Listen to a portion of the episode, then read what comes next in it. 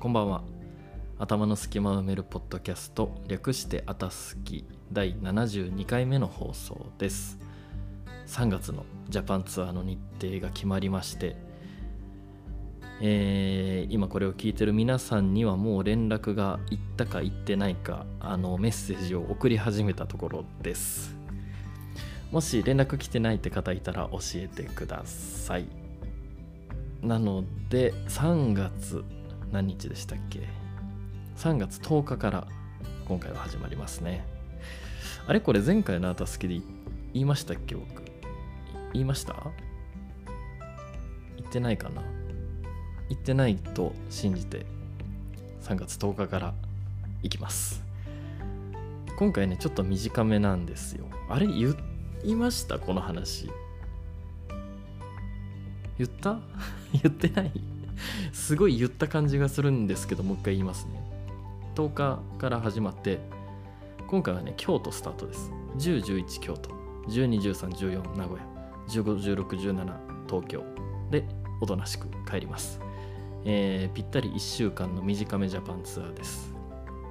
4月はねまた札幌と福岡に行くことになりそうな感じです、まあもしかしたら17日の後にまだ増えるかもしれませんが今のところ1週間の短めジャパンツアーということで皆さん今月もよろしく来月もよろしくお願いします。ということでまだジャパンツアーには行かない沖縄滞在中のアタスキ始まります。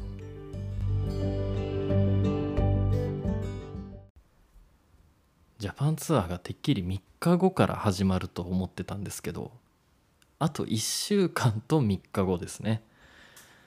いや長いですね沖縄滞在がちょっと。あのー沖縄ってね空気も綺麗で海も綺麗で本当にいい場所なんですけど僕は自然より都会の方が落ち着いてしまう人間なのでやっぱねちょっと長く感じちゃいますね。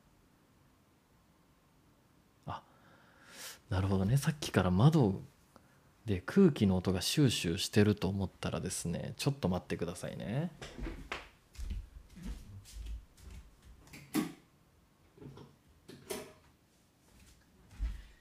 はい解決しました。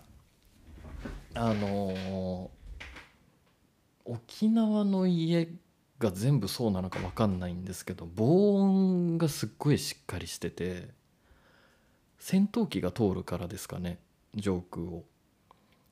あのねほんと換気扇止めて窓ぴっちり閉めると空気の流れがね完全に止まる感じがするんですよ。で今窓の隙間からシューシュー音が鳴ってたんですけどあのねなんて言ったらいいんでしょう。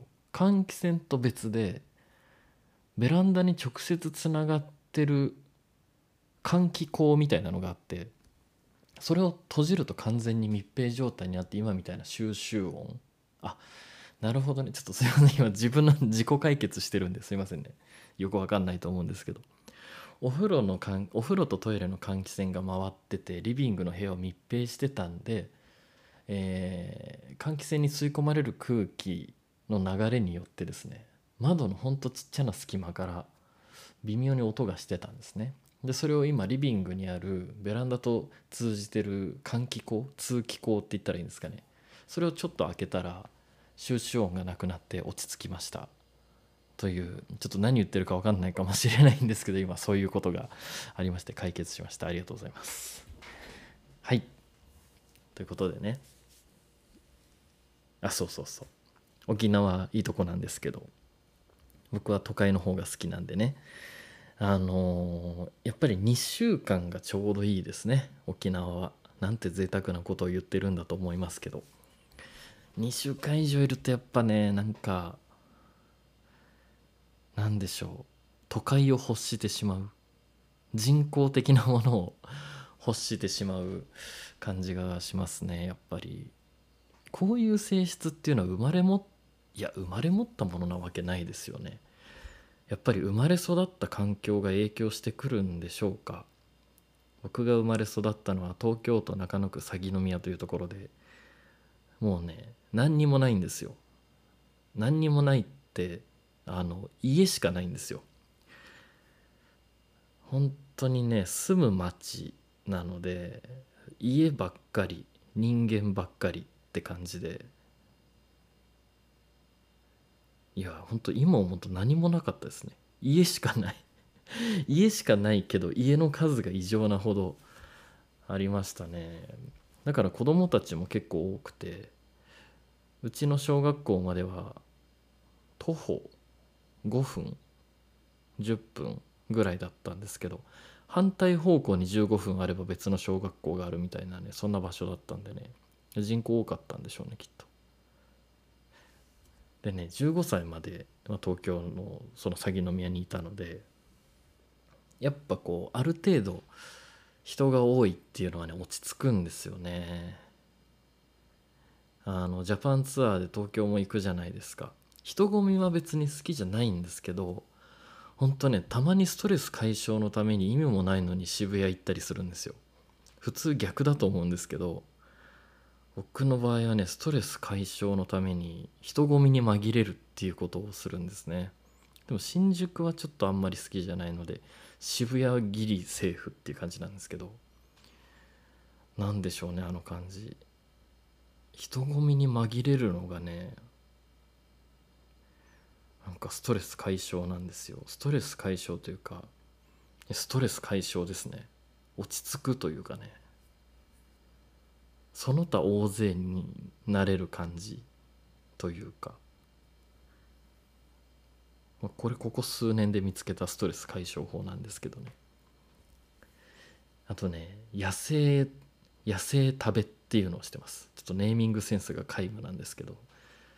野生食べって言ってあの、まあ、沖縄の家だと近くにスーパーがないんでできないんですけどそもそもストレスって何かっていうと理性と本能のギャップって言われてるんですね。理性っていうのは頭で考えたこと。本能っていうのは心で感じたこと。だからね何でしょう。本当はあれをやりたいけど今これやらなきゃいけないからこれやるっていうのはストレスなんですよね。本当にやりたいことができてないとか。本当はあっち行きたいけどいや今どうしてもこっち行かなきゃいけないからしょうがなくこっち行く。でこれもストレスですよね。本能と逆のことやっちゃう。なのでね本能に従ってればまあ基本的にストレスっていうのはないわけですよ。でもそうやって生きると人間社会では生きていくことができないので服着なきゃいけないしね。そこら中でおしっこするわけにもいかないし。なので、まあ、ある程度のストレスは生まれるんですね。人間社会で生きてる限り。とはいえ解放可能なレベルで時には本能を解放してあげるのが大事じゃないかと思ってましてこれね結構皆さんにもおすすめなんですけど野生食べって言ってスーパーに行ってもうね頭で考えるんじゃなくて体が欲してるものを手当たり次第カゴに入れるんですよ。魚肉野菜米みたいなでそれらをなるべく調理しない状態で手づかみでかぶりつく。あのさすがに生肉とかねそのまま食べたらお腹壊すんでそういうのは焼きますし野菜まあ野菜はなるべく生でいきますね。で魚のお刺身とかはねあの柵の状態。一枚一枚細かく切ってね柵の状態そのまんまとかで食べるんですけどできるだけワイルドに野生的に食べるのが大事なんですよ。だからねサーモンの一柵でっかいやつとかを手づかみで醤油につけてガフみたいな。で右手にサーモン左手に牛肉みたいな。左手で 肉を手づかみでガフみたいな。でむしゃむしゃ食べるっていう。もうね本当に野生に帰ったかのような野生食べっていうのをやってるんですけど超おすすめです。僕はそれかなりなんかすっきりしますね。あの野生を取り戻せるというか。旗から見たら本当にアホみたいなことやってるんですけどいつかなんか動画で公開しましょうかそれ。てかみんなでやりたいですね。コロナ明けたら。すごい面白い場になると思うんですけどね。もうとにかく食べたいもの飲みたいものを手づかみで自然なままもガツガツいくっていう。ぜひやってください。本当におすすめ。たまにはねそうやって羽目をそっかでも今分かりましたけどこれが羽目を外すってことなんですね。普通の人の羽目を外すとちょっと違う羽目の外し方なんですね。でもみんなの羽目を外す、まあ、世間で一般的に言われる羽目を外すってすごいなんか人工的な中でやるんでもっとね野生的に羽目を外した方がいいと思いますね。という野生食べの紹介でした。いや最近ほんとやってないですね。まあ、沖縄にいるとね本当に ジャングルみたいなところにいるんで窓開けたらジャングルなんでねあんま必要ないのかもしれないですけど。ということでえー、フィードでいきますか？今日も。面白い記事は上がっているんでしょうか？もうほんと人間って怠惰だなって思うのが怠惰だなって面白いですね言葉。怠惰だな。怠惰だな。なんかこういうのすごく その脱線しますけどこういうのすごくないですか？あの僕ら日本語喋ってるから怠惰だなって言われた時に怠惰だなって分かりますけどいやパッて聞いてどこで区切ってんのか分かんないですよね。怠惰だなって。怠惰だな。だだなってなんだろうとか思いますよね。怠惰だな。怠惰だなが分かんなくなってきますね。怠惰だな。怠惰だ。な怠惰だ。怠惰だ怠惰だだ大だだだダーリンは外国人って漫画知ってます？あの山崎まりさんでしたっけ？テルマエロマエとか書いてる。あれ？それ違う人でしたっけ？あのあ小栗さんでしたっけ？ちょっと名前忘れちゃったんですけど。ダーリンは外国人。ドラマにもなった漫画なんですけど。奥さんが漫画家さんで旦那さんが外国人アメリカ人イギリス人ちょっと何人か忘れちゃったんですけどその2人の日常を描いた漫画がすっごい面白くてで旦那さんは英語ネイティブでで日本語もすっごい上手なんですよ。で旦那さんの一番好きな日本語何？って聞かれた時の答えが僕もいまだに素晴らしいなというか日本人だとこの発想はないなっていう言葉を言ってて旦那さんに「一番好きな日本語何?」って奥さんが聞いたら「抜かれるなら度肝がいいよね」っつったんですよ。すごくないですかその発想。度肝を抜かれるっていう言葉は僕ら知ってますけどなんか抜くっていう抜くとか抜かれるってっていう言葉の後に度肝って出てこないんですよね。抜かれるなら度肝がいいよねって。いや僕は魂が震えましたねそれを読んだ時に。そんな発想があるんだっていう。じゃあフィードリー行きましょうか。クーリエジャポンか東洋経済オンラインか何にしましょうかね。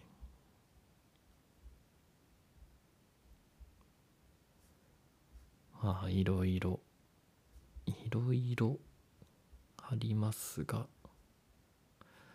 僕の人生はなんて恵まれているんだろうとつくづく思う。おおキアヌ・リーブス。インタビュー。おちょっと気になりますね。キアヌ・リーブスは本当私生活面白俳優なんでね。あマトリックスの新作がもうすぐ公開されますよね今年。めちゃくちゃ楽しみなんですけど。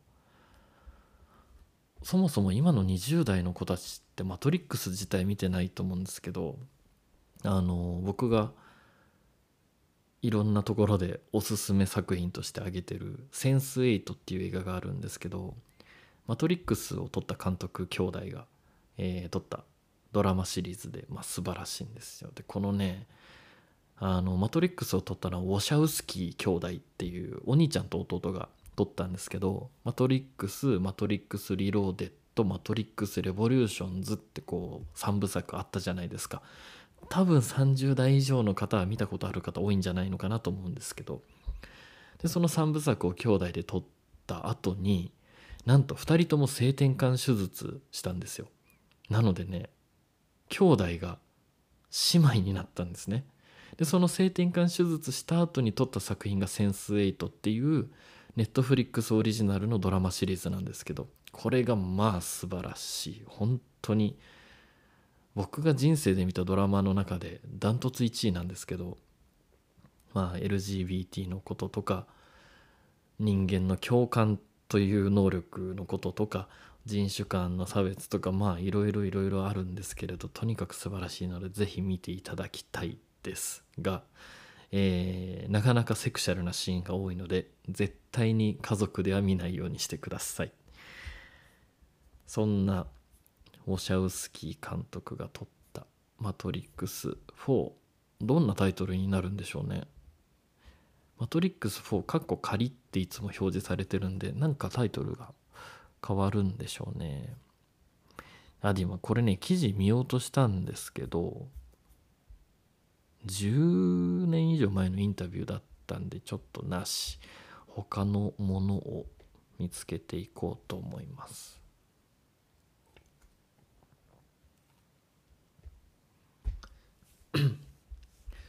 皆さんマトリックス見ました？マトリックスってね人間と機械の関係性が最も悪い形で未来を迎えたらっていう世界を描いたものですよね。うんクーリエジャポンね結構おも本当に面白そうな記事はだいたい有料なんですよ。でさすがに有料記事をこのあたすきで紹介してしまうのは良くないんじゃないかと思いいつも無料の記事だけしか、えー、こうやって紹介してないんですけど。おこれはちょっと気になりますね。アルツハイマー病で少しずつ消えていくお父さんを私はこうして見つけた。うんうん。ちょっと長いかもしれないんですけど気になるので読んでみていいですか？えー、あたびたび登場してます。ニューヨーク・タイムズに掲載されてる人気コラム「モダン・ラブ」ですね。モダン・ラブの一、えー、説明を一応しておきますとアメリカニューヨーク・タイムズで約15年続いている人気コラム「モダン・ラブ」読者が寄稿した物語の一つ一つから愛おしくも複雑な人間模様が垣間見える。くすっと笑えるものから切ないものまで毎週日曜日に1本お届けするという。モダンラブをクーリエジャポンでは週1でピックアップしてるんですね面白いやつを。読んでいきましょうか。はい。読んでいきます。父さんはキッチンに立ってリフライドビーンズを缶詰から直にフォークで食べていたポール・サイモンがグレースランドをもう20分も繰り返し歌っている。おいアレクサ、ちょっと一休みしないか？とうとう父さんは言った。まるでスピーカーが滑り台を何度も飽きることなく滑り続ける子供であるかのように、なあ、ちょっと休憩しよう。私は父さんがスピーカーを撫でながら優しく言い聞かせるのを見ていた。アレクサ、消してと私が言うと、キッチンは静かになった。父さんは10歳の私がおばあちゃんに電話したくないと言ったり誕生パーティーに来てくれた友達にお礼のカードを送るのを面倒があったりした時と同じ目つきでこちらを見た。それは諭そうとする目だった。今度はねと父さんが言う。消してくださいって丁寧に頼むんだよ。父さんは昔から鳥のさえずりに耳を傾け道に落ちているゴミを拾うタイプの人だった。友達が揃ってテレビを見ている部屋へ入ってきた父さんが「さあ誰か話をしたいやつはいるかい?」というのを私は幼い頃から見て感心しながら育った。他の人が何を考えているのかを知りたがり夕食の席で携帯電話の画面が明るくなっても他のみんなが携帯中毒のゾンビのように背中を丸めて膝の上を見つめるのをじっと座って見ているような人だった。私はもっと父さんのようになりたい。父さんのような価値観を身につけたいと思っている。でも父さんのそういうところは記憶とともに薄れつつあり父さんと私は心の通い合いというよりも必死さによってつながっているように思える。父さんは5年ほど前62歳の時にアルツハイマー病と診断された。それからというもの母さんと私は父さんの衰えを見てきた。友達の名前を忘れ本を読めなくなった。毎朝淡いブルーの水玉模様のタオルにくるまって座り母さんか私が一日を始めるよう促すまで待っている。母さんは言う。あなたこっちに来て着替えましょう。歯を磨いてね。ねえオレンジジュースを飲まない？私は他の父親たちがお金を稼ぎパンケーキを焼き妻にキスするのを見て父さんの世界がこれほど縮んでしまったことに暗い気分になる。母さんが父さんと一緒に社交の席に出たりディナーパーティーに出席したりするのを不安がっているのがわかる。他の夫たちは仕事や政治の話をしているのに自分の夫は繰り返しフランク・シナトラはまだ生きているのかと尋ねるのだから。2年前に大学を卒業してから私はブルックリンのアパートとヘイスティングス・オン・ハドソンの時期を実家を行き来して暮らしている。毎週荷造りをして電車に乗り30マイル北の実家へ戻って介護の手伝いをするのだ。私は2つの場所で暮らすと頭がこんがらがっちゃうと冗談にする。まるで離婚した両親のところを行き来してる子供みたいな気分。とルームメイトとハグして別れる時に私は言う。23歳で親の介護もしている自分を私はうまく理解できないでいる。ルームメイトが仕事に行く支度をしながらどの靴がいいと思うか聞いてきたりどんなことをしたいとかどこに住みたいといった人生の目標について話したりするとき私は体がこわばるのを感じるのだ。自由や選択が当然のものだとどうしてそんなにやすやすと確信できるのだろうと思う。私にも計画がないわけではないし靴が嫌いなわけでもない。その日の朝近所の人たちがいるところで父さんが私のことを母さんと呼びそれからごめんと言ったこと。そういうことが服のアドバイスをしたり自分の夢について話したりするときに私の口をこわばらせるのだ。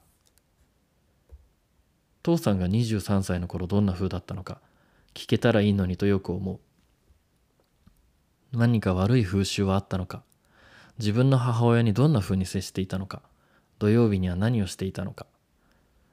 でも父さんが昔のことを思い出す能力は消えてしまったから私は知らないでいることを受け入れるようになっていった。その代わりに私は別の質問をたくさんする。ただ私の質問は単なる好奇心以上のものだった。私は毎週尋ねる。父さんは母さんのどんなところが好き？父さん自分の好きなところはどこ？父さん泣くのは好き？私は占いのおもちゃのマジックエイトボールのように父さんを揺すぶりできるだけたくさんの質問を投げかける。でもやはりマジックエイトボールのように父さんの答えは前に聞いたことのある取り留めのない言葉だ。父さんが言葉や発音を探すのを私は辛抱強く待つけれど最後には父さんが取り逃がした言葉を私が推測する言葉当て遊びのようになってしまうことが多い。去年の9月両親と一緒にアパートの地下の物置を整理していると父さんの古い日記の入った箱が出てきた。黄ばんだスーパーマンのコミックや水に濡れて傷んだコンサートチケットの下に1978年から2002年までの15冊ほどのノートが出てきたのだ。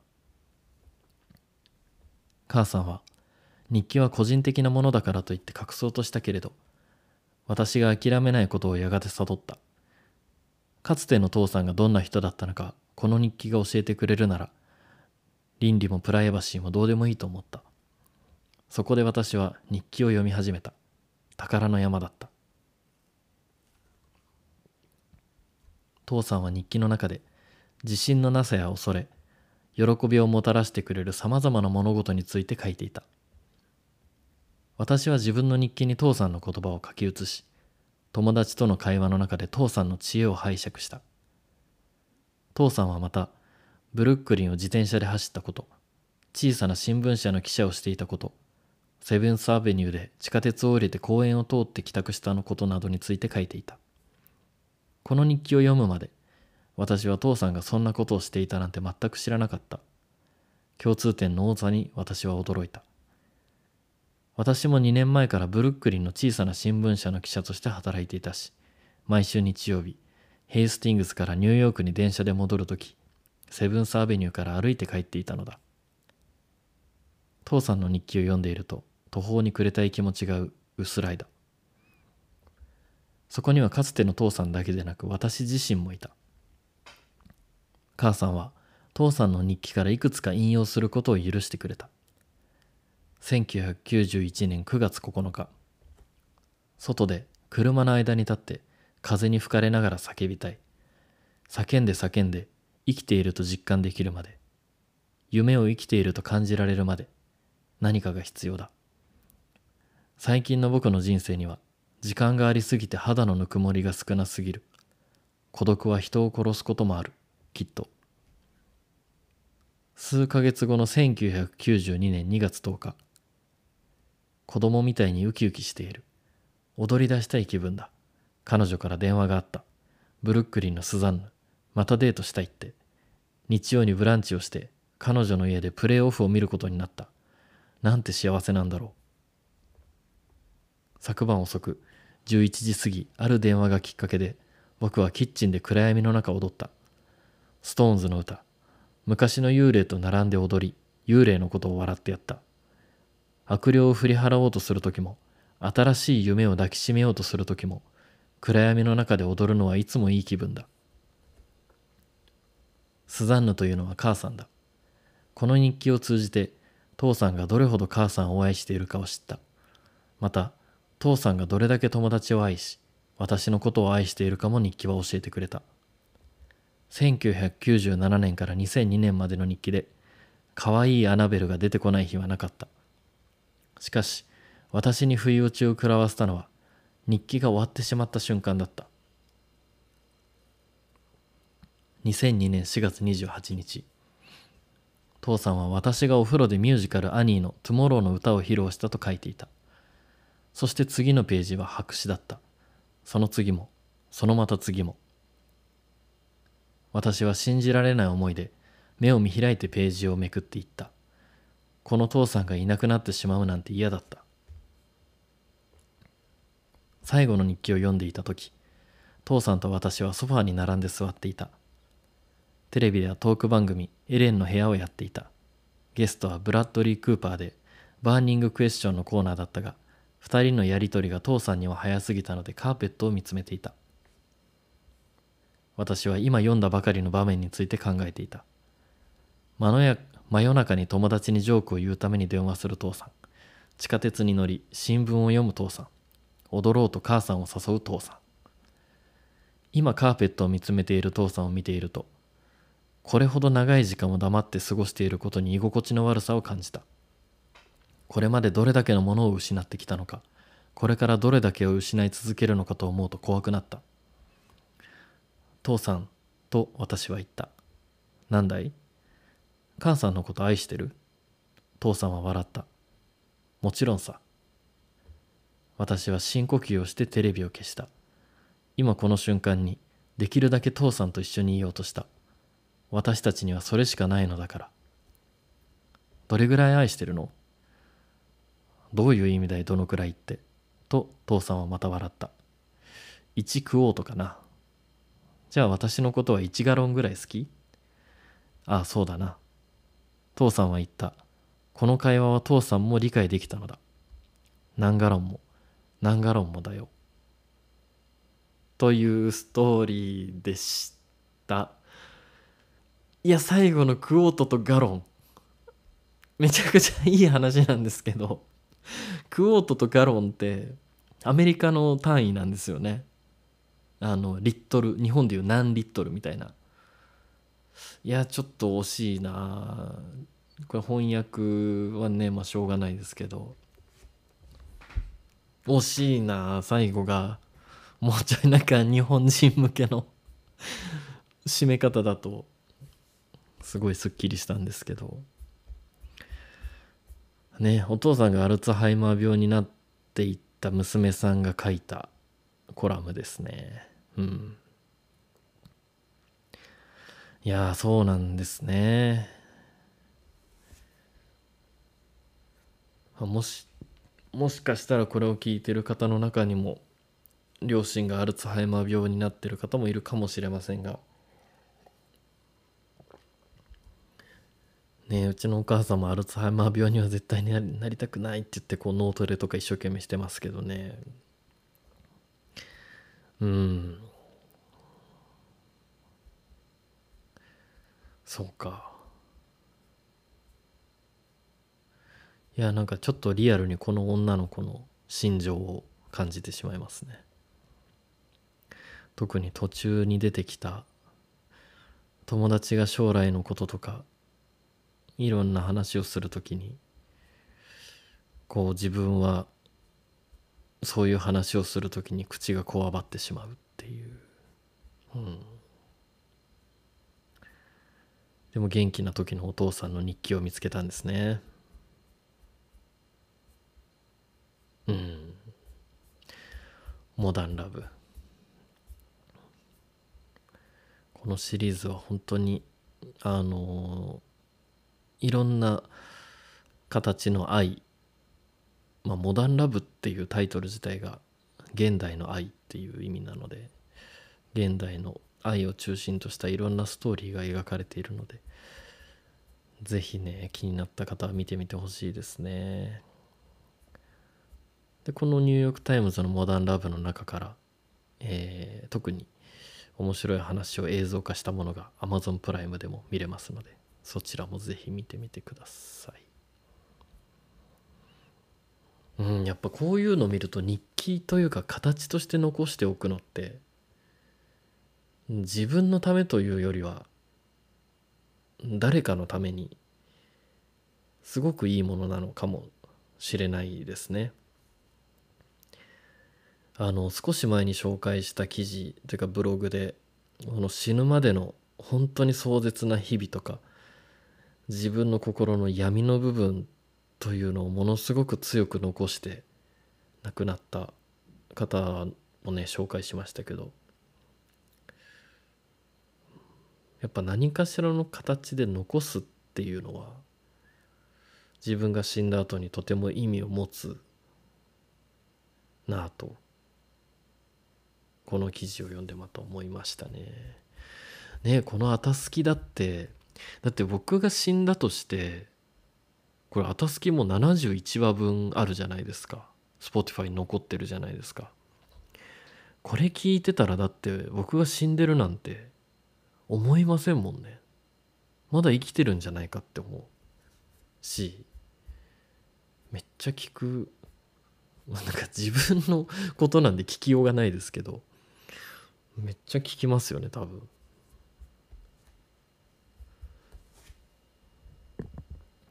で読んでるうちにめっちゃマイクに近づいててすいません無意識に。声大きくなってたらすいませんね。うっかり。いやとてもいいお話だったので今日はこれ一本にしておきます。エンディングのお時間です。いやいい話でしたね。勝手にまだちょっと余韻に浸っちゃってるんですけど。いい話でしたね。余韻にしちゃしちゃったっちゃってますよ。余韻にしちゃったっちゃってますね。言えない。余韻にしちゃ余韻に浸っちゃってます。浸っちゃって。浸っちゃって。ちゃって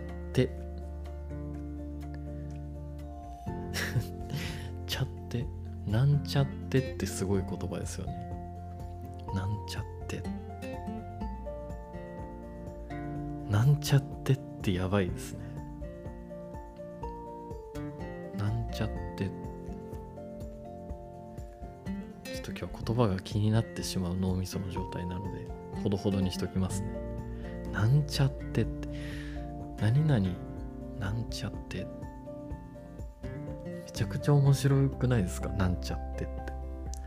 何言っても最後になんちゃってってつけたらめちゃくちゃ面白くなりません？そんなことない。そんなことないですか？い